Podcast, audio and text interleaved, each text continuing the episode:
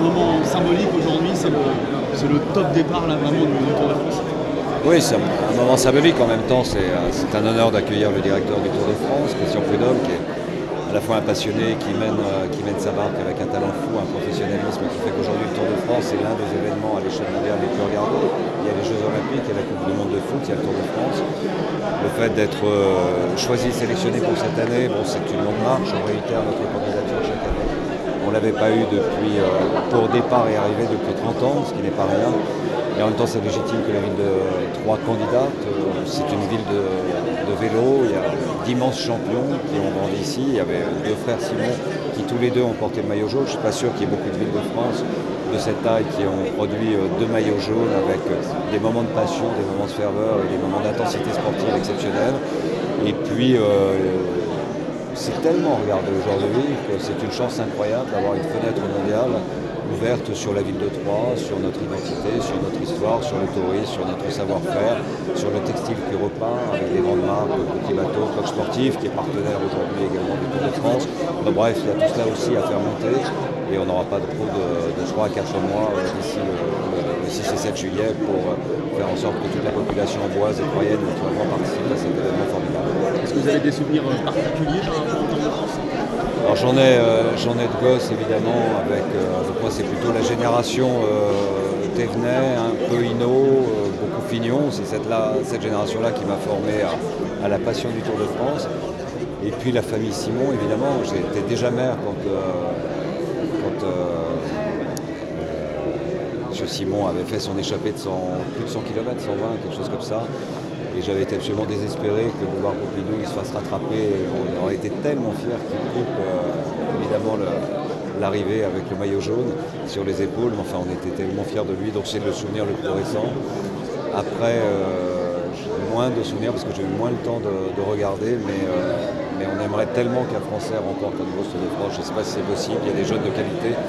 Bardet et quelques autres. Euh, voilà, je pense que ce sera un rendez-vous intéressant parce qu'ils vont arriver à maturité. Il y a une volonté de, faire une vraie fête autour de, cet événement sportif ici à Troyes Oui, évidemment, on veut vraiment et on souhaite vraiment que, tout le monde y participe, le milieu associatif, le milieu du vélo bien sûr, mais tout le milieu sportif. Je rappelle que la ville de Troyes est l'une des villes par rapport à sa taille de population qui a le plus grand nombre d'associations sportives, qui a été déclarée par l'équipe ville sportive à deux reprises à 20 ans d'intervalle. Donc il y a une vraie culture autour de cela. et le Tour de France, ça va bien au-delà sport, ça va bien au-delà de la passion en fait, du vélo. C'est vraiment l'identité du pays, euh, sont les paysages, sont les territoires, c'est la réalité de la France telle qu'elle est dans sa très grande majorité. C'est le président des maires de France qui s'exprime, le Tour de France pour les maires de France. C'est une passion commune. Vous avez plus de la moitié de la population aujourd'hui qui vit dans des communes de moins de 10 000 habitants.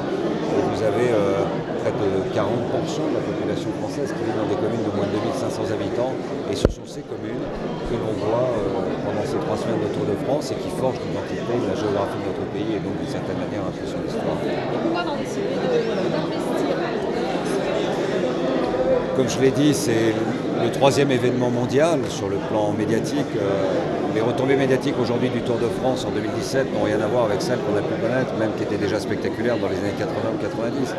C'est considérable, ce sont des centaines de millions de téléspectateurs, c'est-à-dire que pendant deux jours, et c'est pour ça que c'est intéressant d'avoir départ et arrivée, on a maintenant de la sortie euh, euh, des, cyclistes de leur chambre d'hôtel jusqu'à la fin de l'étape suivante, en continu et à l'échelle mondiale, la réalité de leur vie et de leur exploit sportif, mais aussi d'un dépliant touristique mondial que l'on n'aurait jamais eu les moyens de se payer si le Tour de France n'était pas venu chez nous. Donc là, la rentabilité est juste exceptionnelle pour un investissement qui certes est important, même s'il est dans des proportions très acceptables pour une ville comme Troyes, et qui euh, donne des retombées euh, merveilleuses, notamment sur le plan touristique.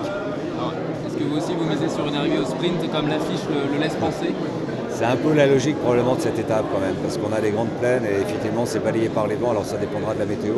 Tout est conditionné par la météo, mais s'il fait chaud et qu'il y a un peu de vent à la fin, et qu'on a fait les échapper comme Simon l'avait fait, euh, il peut y avoir une arrivée au sprint. Euh, le peloton peut, s'étendre à l'arrivée de l'agglomération troyenne et on peut avoir une belle finale. Merci beaucoup. Merci.